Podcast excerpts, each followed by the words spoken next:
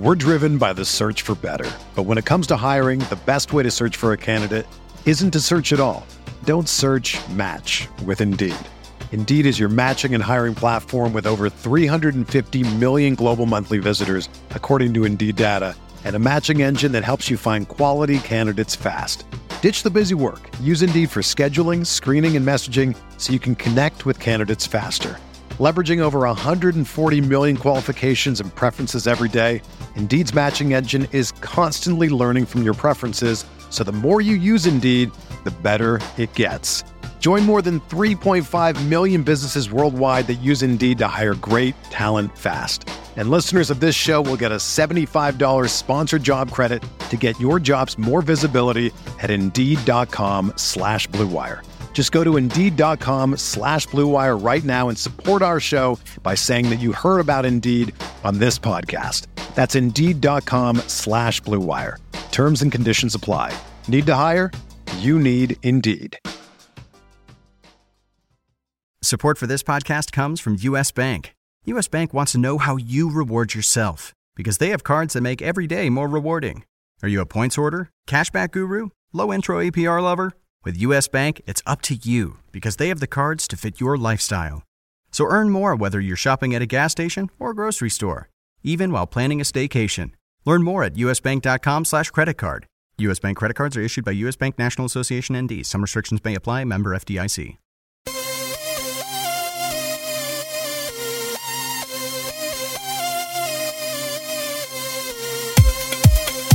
Hey yo, what's up, everybody? It's me, Joe Pisapia, and this is the RotoWire DFS podcast sponsored by FanDuel. I am your host, and uh, I'm going to bring in my co-host here for a moment, but I want to bring him in quietly because, um, well, it was a tough day for Green Bay. It was a tough day for Packers fans. Um, Joe Bartel, my condolences on your quarterback and potentially your football season. Uh, I am so, so sorry, sir. Uh, how are you holding up in this tough time? You know, it's funny. I had probably five or six people say the same thing to me uh, over the course of yesterday. And it, it was first like annoyance. And then the, the fourth or fifth time it was anger. It's like, okay, guys. Well, this is the Stop stages this. of grief, Joe. Stop. You're going through the stages of grief. and now it's like, yes, the, you know what? Thank you. Thank you for the condolences. Our season is done. Um, I appreciate that quite a bit. I, I, mean, honestly, I think the Packers, if they if they can make adjustments, they have a shot at still making the playoffs. And if uh, Rodgers can come back, well, then anything goes. Um, but it certainly feels like it is a done season. It's another wasted year, uh, and it's it's frustrating. I don't I don't think I'll be able to get over this one for quite a while. It feels like. All right. Well, here I'm gonna I'm gonna go through the five stages of grief for you, and you tell me which ones you've gone through already. that's a, I think this is a fun exercise. Wait, so, how can you be one that's telling me this when you haven't had a stage of grief season since like what 2002? Yes, in football, correct. But in a as a Mets fan, oh, okay, my, all right, never mind. You're you're, you're definitely my childhood was glorious in the 80s, and then all of a sudden things have come crashing down. So I've lived in a pool of grief for the last, and believe me, I'm in acceptance. Oh, I'm in acceptance. So um, obviously you've gone through denial denial. Denial's happened already, yes? Yes, I would. Okay. I would agree with that. Yes. Okay. Uh, anger, clearly, obviously, uh, we've already got now bargaining. Have you started to bargain? Is that the whole? Well, Hundley could do more. He, as you said to me before we started, he could be like Deshaun Watson light if we would only just you know let him run around instead of just standing in the pocket the whole time is that the bargaining yeah we're, we're probably in the bargaining stage i don't yes and i did say that before the podcast and i'll stand by it now here where we got the airwaves going we could put me on record here i think that hundley could be effective so long as they utilize him correctly Hundley is not Aaron Rodgers. He's certainly not Tom Brady. He is not Ben Roethlisberger. Do not have him sit in the pocket. That's not going to be an effective strategy for a guy that's basically a rookie quarterback this year. But what we saw against the Vikings was him just standing there and getting teed off against what was basically fourth and fifth string linemen, too, no less. We need to move the pocket with Hundley. I think we need to take advantage of some read option plays. I, I hope, I pray that Mike McCarthy could watch a college football game for once on a Saturday afternoon and see ways that we can utilize an athletic quarterback because there are differences between what Hundley can do on the field and what Rodgers can do. Obviously, Rodgers moves around quite a bit, moves in the pocket quite well. Hundley's going to be a different guy where I think we can use his athleticism to our advantage. Again, like a Deshaun Watson light, like a Colin Kaepernick light. Um, I think that there's there are ways to do that, but I really, really hope they will. I am not optimistic as a fan that the uh, Packers coaching staff will be able to catch on to what they could do with Hundley behind the behind center. Yes, which uh, uh, you know, there's a moment there where you were in bargaining, and I felt like you were going backwards towards anger, and then you came out of it again, uh, which then goes to be, depression. We're on the edge of both of them right now. Right, so depression. I think you're somewhere between depression and acceptance right now. I, I found I find like you're kind of in between. So hopefully by the end of this, we'll have acceptance. And in case you're wondering, Hundley next week. well, Hundley next week at home against New Orleans, just 6,500. So um, in terms of fantasy return, I mean, look for two times value. 12 points isn't an impossible thing, but no, know. I guarantee you he gets that. I, I really do believe in Hundley. I mean, the Packers coaching staff is way more uh, highly uh, highly touting Hundley than they probably need to be. But I think against that Saints defense, there's a lot that could be had fantasy wise, and they will have a different game plan. I, I turned to my fiance right when Rodgers got hurt and said this was going to be a loss against the Vikings because they would not be able to adjust during that game. They they are just to me historically bad at adjusting in game, especially they'll get the halftime stuff right, but you know, drive to drive, there won't be any adjustments going on. So I thought that was going to be a problem to begin with. But if they do utilize Hundley more as a guy that can roll out, use his legs, I think that he will do pretty well, especially for 6,500. I, I think that's a worthwhile gamble, especially in tournaments. All right, well, let's get to what we got wrong and what we got right. Let's start with the quarterbacks. So let's be positive first. In terms of right, could not have been more right about Cousins, 330 for two touchdowns. That's exactly what we wanted. Uh, another good Deshaun Watson game, three touchdowns for him there in that one. Uh, only 225, but we figured the yardage total wouldn't need to be enormous to beat Cleveland, and it wasn't. So those were very good. Uh, in terms of what we got wrong, I hey, look, I'll take the heat on this. Drew Brees you know, the the stats coming off of a bye were just insanely good for Brees. and part of the reason I think it was a little suppressed. You know, he had the two touchdowns. He did go two times value, but I was looking for three times against Detroit. The problem was the game script kind of got wacky. When you get defensive touchdowns going on, yeah. you get a lot of the game was a very odd one. Had it been, I think, a more more straight up kind of scoring where the defenses didn't get so heavily involved in so many different ways of scoring, I think it might have been a different day. Eh, say la vie. What can you do? But at least we got two out of the three right now. Things that we didn't see coming. I don't know about you. I, I saw the stat that you know all quarterbacks so far against the Patriots this year have gone for 300 plus yards. I didn't think McCown was going to get there. He did. So kudos to him. 354. Is this a lock now going forward, Joe, where any quarterback against the Patriots, and next week it will be Matt Ryan coming up in week seven? Is that where we're going to go because it's just a 300 yard lock? I didn't think McCown was actually that bad of a play, and I kind of waffled between him and Philip Rivers if I was going to go lower in fantasy. And of course, I took the Rivers route, and that was okay, but it wasn't Josh McCown. So I, I don't.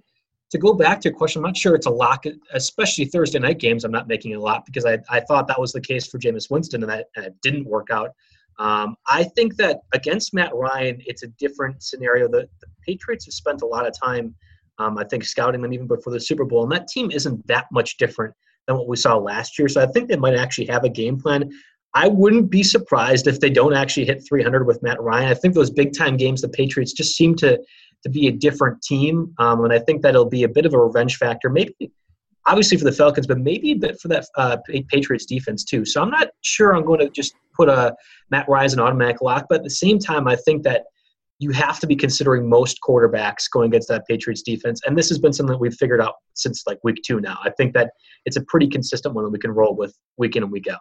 This is a bad spot here for Atlanta. I'm just saying, you know, because losing at home, you know, they lost at home now to the Bills, and then they lost this week again to Miami. And I'm, I'm Miami's defense has played well this year. I don't want to take anything away from them, but we're talking about, you know, they're not Jake, that good of a team. Well, we're talking about Jay Cutler, we're talking about Tyrod Taylor. And when you lose two home games against those quarterbacks, I don't know, man. Going on the road into New England, you know, I, I understand that the Patriots' MO defensively has always been, you know, yardage totals don't matter. Get turnovers, get sacks, make impact plays on defense. Yardage isn't as important as, you know, points. Unfortunately, they're giving up points too. But eh, the, I'll tell you what, if Atlanta blows this one or, or, you know, should really get pounded in this one when they go to New England on Sunday night next week, that's gonna that that could be kind of the death knell of their season. And I'll tell you what, I you know going into this year, if you look historically, Joe, on the uh, teams that have lost Super Bowls, especially lost them in historic or bad fashion, yep. they don't do well. I mean, even a recent memory, you go back to the Broncos when they lost, they got creamed by Seattle, they were awful the next year. Same thing, Carolina when they lost to the Broncos two years ago.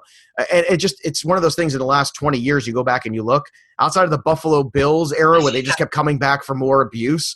It's like, it's like, you know. Well, people talk about the Super Bowl hangover, but I just didn't think the Falcons were as good as they were last year. I thought there it was buoyed by a ridiculous season by Matt Ryan, which he was not going to ever be able to replicate. That was the reason why he fell below guys like Rodgers and Tom Brady, um, and even Cam Newton, and to some extent in these season-long drafts, because no one you're not going to be able to replicate that number. And he was carrying a defense that really was trying to mature and develop, and we've seen that it hasn't quite been the case. They've gotten a lot better than they were last season, but the Falcons were never ever going to be as good as they were last year. And the same kind of goes for the Cowboys too. We saw both those guys do incredibly well last season. I thought right away from the get go there was no way they're going to be able to match those uh, performances they did in the 2016 season. All right, let's go over to running back. What we got right. Uh, well, certainly, uh, Mr. Melvin Gordon, we got right again. Another good game from him, both in the receiving end and in the rushing end too. He rushed for 83 and had a couple touchdowns on the day. I mean, exactly what we want. Uh, Jerick McKinnon, as we talked about, uh, full PPR, even half PPR was worth a look, but in the full especially, he was tremendous. Another good outing from him. That I love good. McKinnon. I love McKinnon in daily fantasy season long. I'm a little oh, 100%. I don't think that McKinnon can carry this going week week in and week out, but he's by far the better talent out of him and Latavius Murray. It's just a matter of when and if he's going to get hurt. That's so much abuse that he's taken on his body, uh, and you, you could see in the Packer game too that he's wearing down just a little bit. But I love McKinnon and daily fantasy for as long as we have him. Agreed, agreed. Now Doug Martin did get in the end zone. Hey, look, he, he played well. He averaged almost four yards a carry. The problem is that game just got blown open in the first quarter. you know, by the time by the time we were half, you know, it was just not going to be a situation where they could really lean on Doug Martin. Then you had the Winston injury on top of it, so it was it was a difficult spot here for him. But let's talk about the other end. And I said on thir- on Friday's show, I said, look, you know, I'm not going in the Adrian Peterson route. Even if he goes off, I still think it was just far too much risk to take. And uh, look, I'm okay being wrong about this. I'll hold my hand up. I was absolutely wrong. He was fantastic. I mean, he had more rushing yards in the first half than he's had all season. Now the question is, Joe, can you carry any of this over for next week? That's the thing that I was wondering too. I, I thought that there was still some vintage AP left in him. I don't. I, he's one of those players. I, I think of it a lot of times in basketball. And we'll be doing NBA podcasts in just a little bit too. So that's where I'm like thinking in the NBA terms. Again, my season's already done, so I'm moving on to the next one. Um, but Adrian, just stay here with me for a few more weeks, Joe. I, I just need right, you on Monday. I'll give you just a little bit more, oh, Joe. You're that's, so that's, good to me. I, so good to me, no, Joe. I thought that there was always some vintage AP left in him. I just didn't know when we'd see it. And obviously against the Bucs, that defense just is is not good at all. I mean, that's that under radar under the radar one of the worst defenses I feel like in the NFL.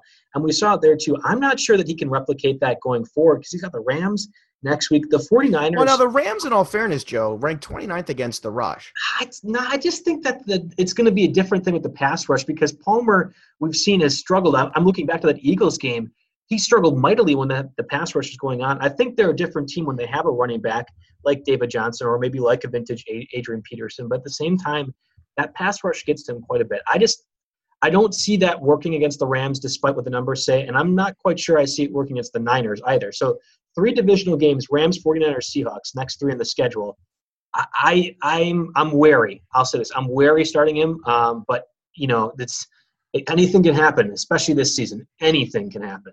Yeah, and unfortunately, anything can happen. We know that because we saw the Giants go in and beat the Denver Broncos, which yes. was stunning, uh, which killed my CJ Anderson pick, which is very sad. But I did make up for it because on Friday I am the Dion Lewis whisperer. If you listen to Friday's show, and uh, I said Dion Lewis, John McKechnie wanted to run the other way as far as he possibly could for me, uh, and and with good reason. I, I you know, but when I when I when Dion Lewis speaks to me, I I'm I hear it. You got I, lucky that Gillislee decided to cough up another fumble, and then Belichick just uh, well, I'll tell like you what, girlfriend for, for the first half. To a certain degree, yes, but also if you watch the previous week too on Thursday, you saw how Lewis was starting to ramp up again, and whenever you know whenever Brady's feeling a groove there with Lewis, that's always a good thing too, because he tends to be one of those rhythm guys. So Lewis is a guy that keeps Brady in a good rhythm. So you could see that that was starting to happen a little bit. And then the Hogan injury obviously helped too, because you know, just yeah.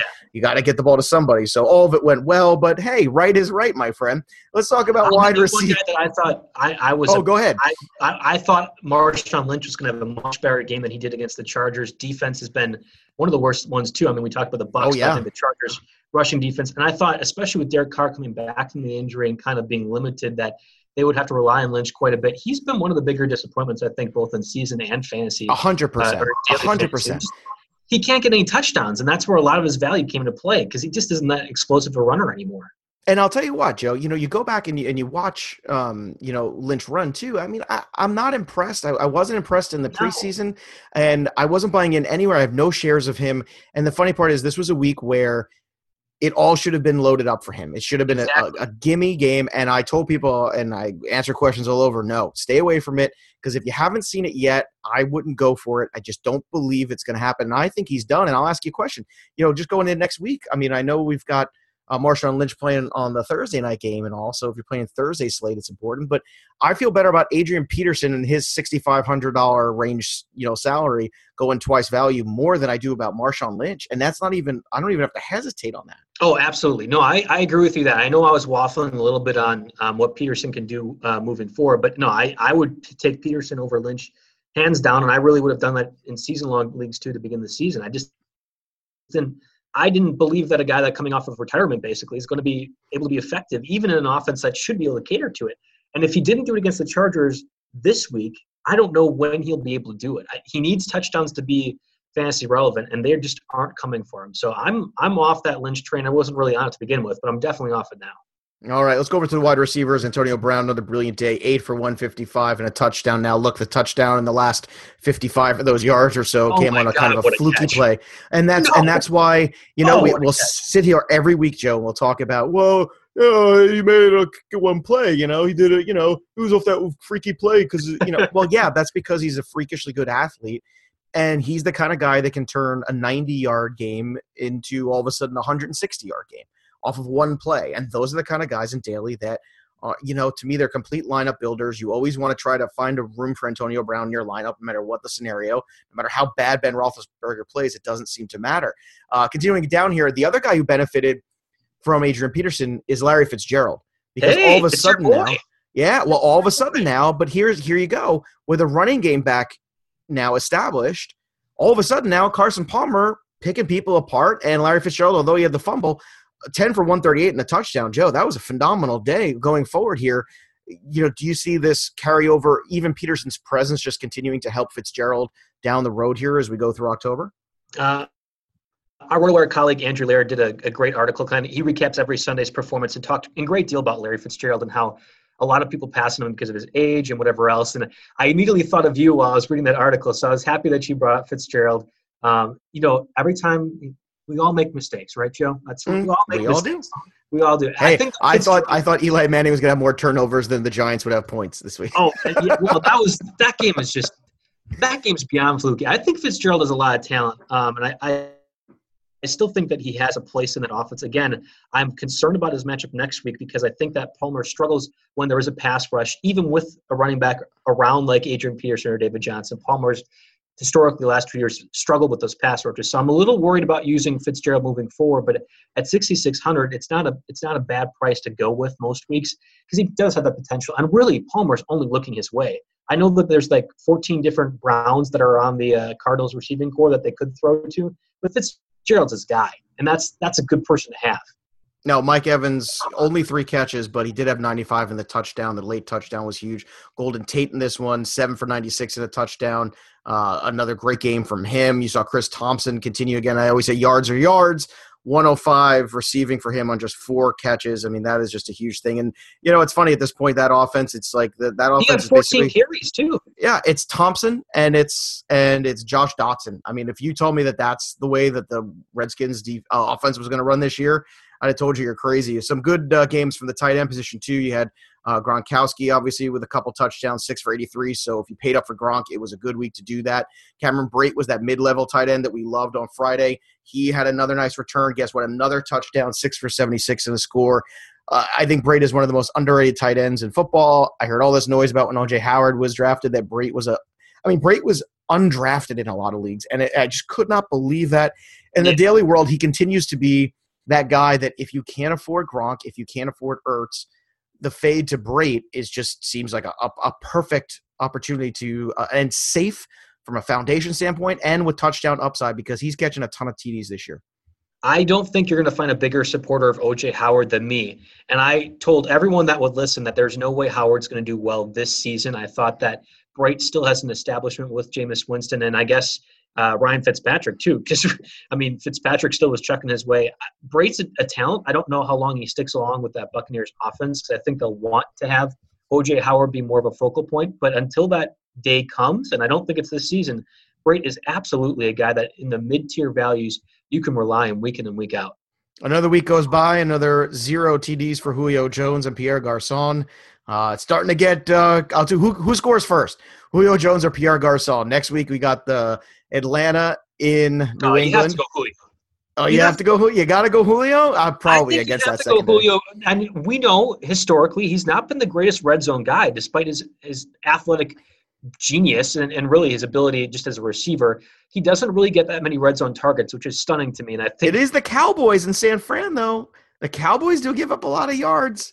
I'm I don't think you're going to find me ever picking Pierre Garcon over Julio Jones in a who gets a touchdown battle. Like I just, who's more explosive? It's Julio Jones 110 percent of the time. I'm taking him to get a touchdown before Pierre Garcon. That's, right, that's I'll go on the other side to make it fun. I'll, I'll take Pierre Garcon because if I know one thing about Bill Belichick, he'll have 12 guys on Julio Jones and make everybody else beat him. So that's, that's probably uh, the way it'll go. Uh, in terms of any other surprises in wide receivers, I mean, I know Crabtree had another solid game. He continues to be that guy no, anytime his price is somewhere in that 7,500 range, and every week it is, he's always basically a, a, great play. It doesn't matter what contest you're playing in, he's like guaranteed points. Any other wide receivers disappoint or surprise you this week? Uh, was it Austin Seferian-Jenkins at the tight end spot? And and if so, was it a touchdown or wasn't it a touchdown? I was I was wondering if you're going to bring that up. I will first answer your initial question. I think that Evan Engram is the, one of the bigger ones. Again, we're not not really a receiver, but for that Giants offense, he might as well be given all those guys that got hurt. I was curious to see who would step up. I thought Roger Lewis might have a shot. Maybe not this this week against the Broncos secondary, but I thought moving forward, he's the guy to get um, both in season long and daily, uh, daily fantasy. But Evan Engram, yeah, um, surprising was game. the guy that, yeah, and I, I, was low on him, thinking historically rookie tight ends do not succeed very well in their first season. Oh, me too. And he's been he's been a surprise. I knew that he was athletic enough. I knew he was fast enough. I just didn't think Eli Manning would use him, but I forgot that Eli Manning only likes to throw to good tight ends. So maybe that was uh, something that I you know should have should have saw coming into the season. But that was the bigger surprise. Going back to Austin Seferian-Jenkins, yes, that was a touchdown. I hope as you being a Patriots fan can also. Oh, of course, it was a touchdown. Yeah. I don't think that the Patriots would have lost though, and people are like, oh, you know, like the NFL is just giving the Patriots the game. No, they would have played that scenario well, so much more different. It was 24-24 as opposed to 24-17, and of course they would have drove down and got the game-winning field goal or touchdown. So don't give me this. The Patriots were given that win because they still would have done things differently in offense. I, I, I agree with that, and and I'll also say this: the I heard the interpretation of the rule and if you're going by, you know, it's one of the, uh, one of those NFL officiating anomaly things. When you when you go by the interpretation of the rule, I understand why they did what they did. I still believe it to be a touchdown regardless, yes. but yeah. I understand what the thought process was at the same time. So one more controversial discussion before we uh, turn the page from week six and look ahead to Monday Thursday slate. Did you think that the hit on Rodgers was a late hit? I don't want to open up old wounds here. No, I know no, we started no, here. I thought it was a clean football play. I mean, you know, he got rid of the ball as the guy was coming in to hit him, and you know, right? So I think that when times like this uh, happen, and I I can speak for all of Wisconsin, saying losing Rodgers is probably one of the most emotional things that we'll go through all year. It's um, like being out of cheese. Yeah. no, I think I think losing Rodgers is worse than that, and that's saying something because I have like three pockets of cheese just with me right now. I, I just carry it around with me daily. Um, I, I, well, you got your carry-on cheese. You got yeah. your you got your home cheese. You gotta uh, have you gotta have your backup supply of cheese with you at all yes, times. Oh, 100 percent. Yeah, that's a guarantee in Wisconsin. Um, I've been to the that- Mars thought it was a clean Cheese. Castle. Have you ever been there? No, I have Oh, not. I have been there, and I, I'm going to give a plug. So if anyone from the Mars Cheese Castle wants to send me some free cheese curds, I'm here. But that is a, a spectacular place. I remember going to see a Brewers game, and on the way back, there was a there was a sign for the Mars Cheese Castle, and it's a castle. It's not made of cheese, but it's got a lot of cheese in it. And they actually have one of these uh, things where you can buy called the chairman of the board, which comes with a board and all of these uh, different cheeses and sausage things and stuff like that. It might And, not be a more Wisconsin thing than what you're just describing uh, right and now. I and I, I, I gotta say, I'm a fan. I'm a fan. But go ahead. I digress. no, I, I, I really did think it was a, a clean. I mean, you know, it was a little bit of later hit, but it's not anything worse than what we've seen in previous times. I thought it was it was a clean hit for the most part. I thought what to me was a, a bit of, of a shock. I wanted to say appalling, but that's not quite the right word. Was how Rodgers was so disgusted at Anthony Barr, and I again I just I didn't think that that was that bad of a hit. But anytime that he's going at somebody, that makes me stop and pause and, and rewatch it. And obviously, they couldn't stop but showing that replay. Like it just was constant. yeah, well, and when you slow it down, there's always that thing. When you watch it in real time, see, that's the thing I have. Like, I think he was just mad because he got hurt. But that's what I you thought too. and when you watch it in real time, it looks like a, just a clean football play. Whenever you slow things down, you start to go, Yeah. "Oh, well, he got rid of the ball." Well, yeah, I got rid of the ball in slow motion. But if you're Yeah. watching it, he's already basically leaving his feet as the ball's coming out. So He's burned them so many times in those rollouts and finding a, a player, and I just think that that was that was what I don't think Anthony Barr was that malicious. No, um, or he's burned them like going and Yeah. like pump faking and then getting, you know, and then running. exactly. So, you know, I can't blame that guy. All right, let, I let's. I didn't think it was dirty. No, I, I'm with you 100%. All right, let's go to Monday, Thursday here. Uh, we've got the Tennessee Titans and the questionable Marcus Mariota. I'm sure is, uh, you know, We don't he even said talk he's about the Colts. It's just the, the Titans and the Marcus Mariotas. yeah, pretty much. So, I mean, it's questionable. It looks like he's going to play as of recording this, but, you know, we'll see how it goes. Uh, then you got uh, Oakland hosting the Kansas City Chiefs. Looking at quarterback so far for me, I mean, to me, this is easy. I want to pay up for the skill players. I want to pay down a quarterback. That's just where I'm coming from this week. I, I know Alex Smith is very good, but 8,200 I have a hard time with. Jacoby Brissett at 6,900 I have a much easier time with. I know it's on the road, but against Tennessee, I think he can do enough in this one to get by. As long as he can get me somewhere at 14, 15, I feel pretty good about that. Uh, how about you? Are you would you prefer to go up for a Carr or a Smith or I'll Uh, go down even further. If Marcus Mariota does end up missing time, and again, you preface this saying that he likely is going to play, and I have to agree with you, but if he were to miss time, I wouldn't mind Matt Cassel at 6,100. I think that Cassel can be better than we saw last week when he came in on relief. I think if he, he had a bit more time to prepare, have some reps, that Colts defense isn't fantastic, and I think that Cassel could be good. Otherwise, I look at a guy like Derek Carr. I hate these Thursday night games. Just it's so tough to predict who's going to go crazy and who's not. Um, but I think that Derek Carr at 7,300 is a lot better proposition than Alex Smith at 8,200. Now over on the running back side, this is tough because Kareem Hunt is priced at 10K. He's 10.3, and that is a huge number. And and here's part of it. I mean, part of it is the Oakland, you know, the Oakland defense, which you know everyone's coming into the year telling me how the Oakland Raiders are gonna you know run away with the AFC, and I'm just saying to myself, well, let, let's let's Let's see how the defense with plays. You know, and look, it wasn't a great game for him against Pittsburgh. Pittsburgh defensively very good. Look, eh, eh, through the air it was. He had five catches for 89 on six targets, but no touchdowns, which we're all getting a little spoiled with him. The last three outings have been two times value 14, 13, 13. It's been somewhere around there, you know, because he was priced somewhere around, you know, eight and a half or whatever. But when you get to 10, that's where I have a problem, you know, because 10, he's got to go 20 for to return value. The problem is it's a Monday, Thursday slate. And when you're talking about that, I mean, you really have to put your chips into the middle and go all in because you kind of live and die with Kareem Hunt. Because the rest of these running backs, it's Lynch, who we don't like.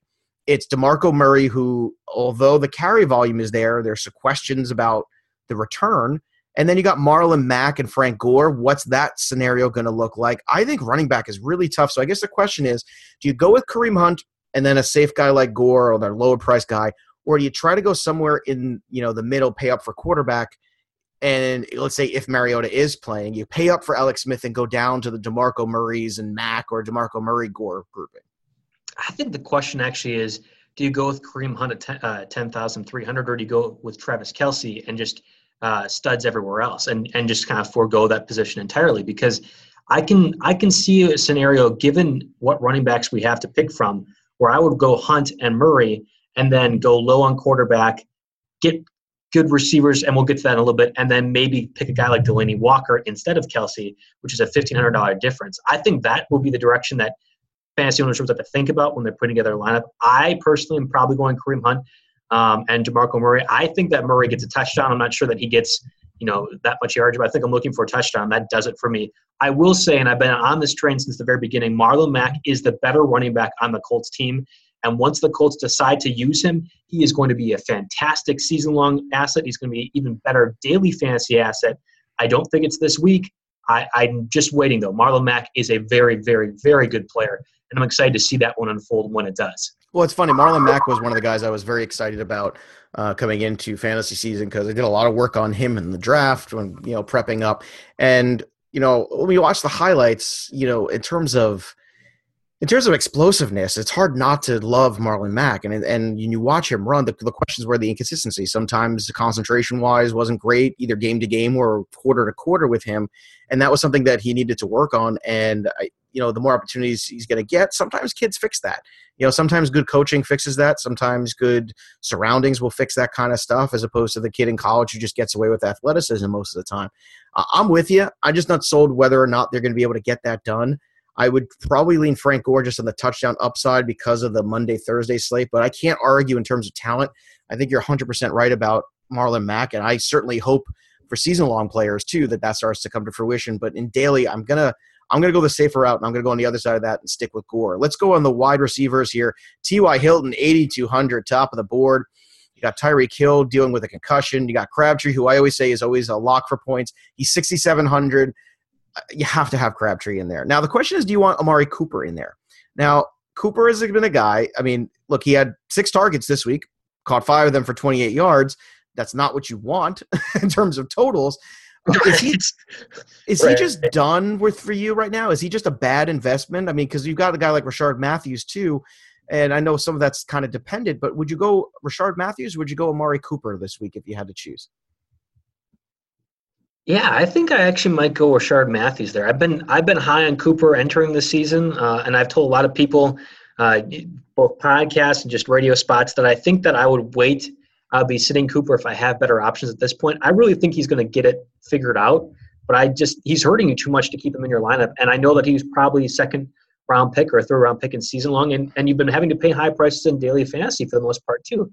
I'm sitting him until I can feel comfortable using him most weeks and that's not necessarily this week, but I will say, is Marcus Peters going to be covering Cooper or is he covering Crabtree? Because if he's covering Crabtree, then I think Cooper has a lot more value. That other side of that chief secondary is the one to target if you're looking for a daily fantasy play. And I think that Peters actually is going to be playing on Crabtree, which makes me A, not want to pay for Crabtree, and B, really actually consider Cooper despite me being kind of low on him. No, it's an excellent point. So definitely go check that and see how that's going to roll out there as you got to get more news here on this game uh, as we head to Monday morning. Now, Travis Kelce, top of the board, tight end, 7,500. Delanie Walker, a $1,500 discount at 6K. Now, look, I, I, don't go into the Doyles or the Jared Cooks. I understand Doyle's healthier. If you want to punt that and pay up for everywhere else, for Jack Doyle, all right. I'm just not crazy about it. I just don't think he has enough upside. But let's talk about Delanie Walker here. I, I'm in agreement there. I think you can get enough from him to go through and actually, you know, can he can he give you a 12? Sure. You know, but the question is, is it an easier 12 than say Travis Kelce, who this past week, obviously on Sunday, not a great game for him, but we've seen him rebound from these quiet games to have huge games. So every time he's gone single digits, he's come back this year with a 20 spot. so just putting that out yeah. there. It's almost like the overcompensation. that's where that's where I think it's true. I think that that's where the, the conversation between do you want to pay 10K for Kareem Hunt or do you want to pay up for Kelce is the, the question that you need to have. I personally, I'm going to try to tinker with it and find a way to get both Hunt and Kelce in the lineup. Because I, I, agree with you. I think that there's rebound potential, overcompensation potential, whatever you want to call it. I think that that's what's going to happen, especially against that Raiders uh, defense that historically has struggled against tight ends too. Maybe not so much this year, but historically they have. All right, very good. All right, let's do quick uh, hot takes real fast before we get out of here.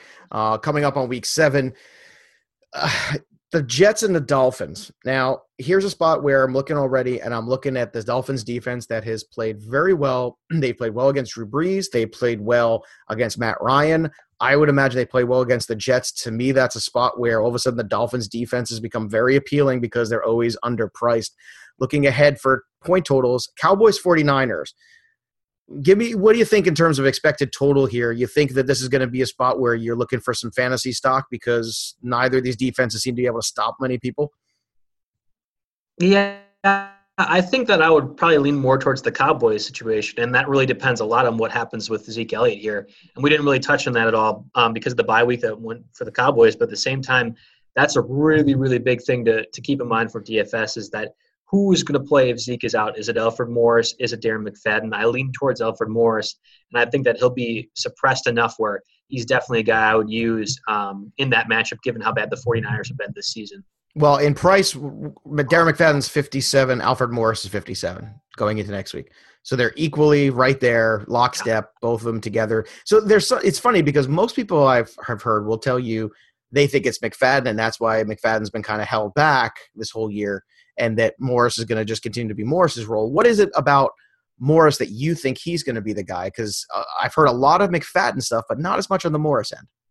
I thought it was McFadden too, and then we didn't see him play all year. I mean, they've been they've been holding him out, and that just that says something to me that they trust Alfred Morris more. For whatever the reason, they trust Alfred Morris more.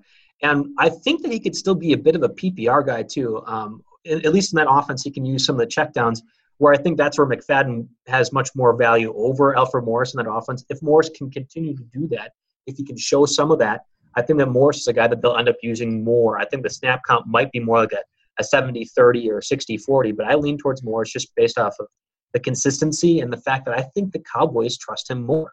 Well, another oh, week another week here we are basically in the books another you know huge injury which tells you why you should be playing daily fantasy instead of season long at this point. Yeah, uh, because uh, you know yes. it's just true. At this point in the time i mean not being beholden to players not having the investment where if you're an aaron rodgers owner you know your season might be done. If you're a dalvin cook owner you know you took a huge hit. Ezekiel elliott now if you miss him for six weeks you know it's just it's not as much fun. Fun is on the daily side and over two and a half million players have won cash prizes playing on fanduel. To take advantage of our special offer for new users. Sign up today at fanduel.com slash rotowire, and you'll get a free six-month rotowire subscription plus a free entry into the NFL Sunday Million, which offers more than 1 million in cash prizes with your first deposit on FanDuel. Just visit fanduel.com slash rotowire, void where prohibited.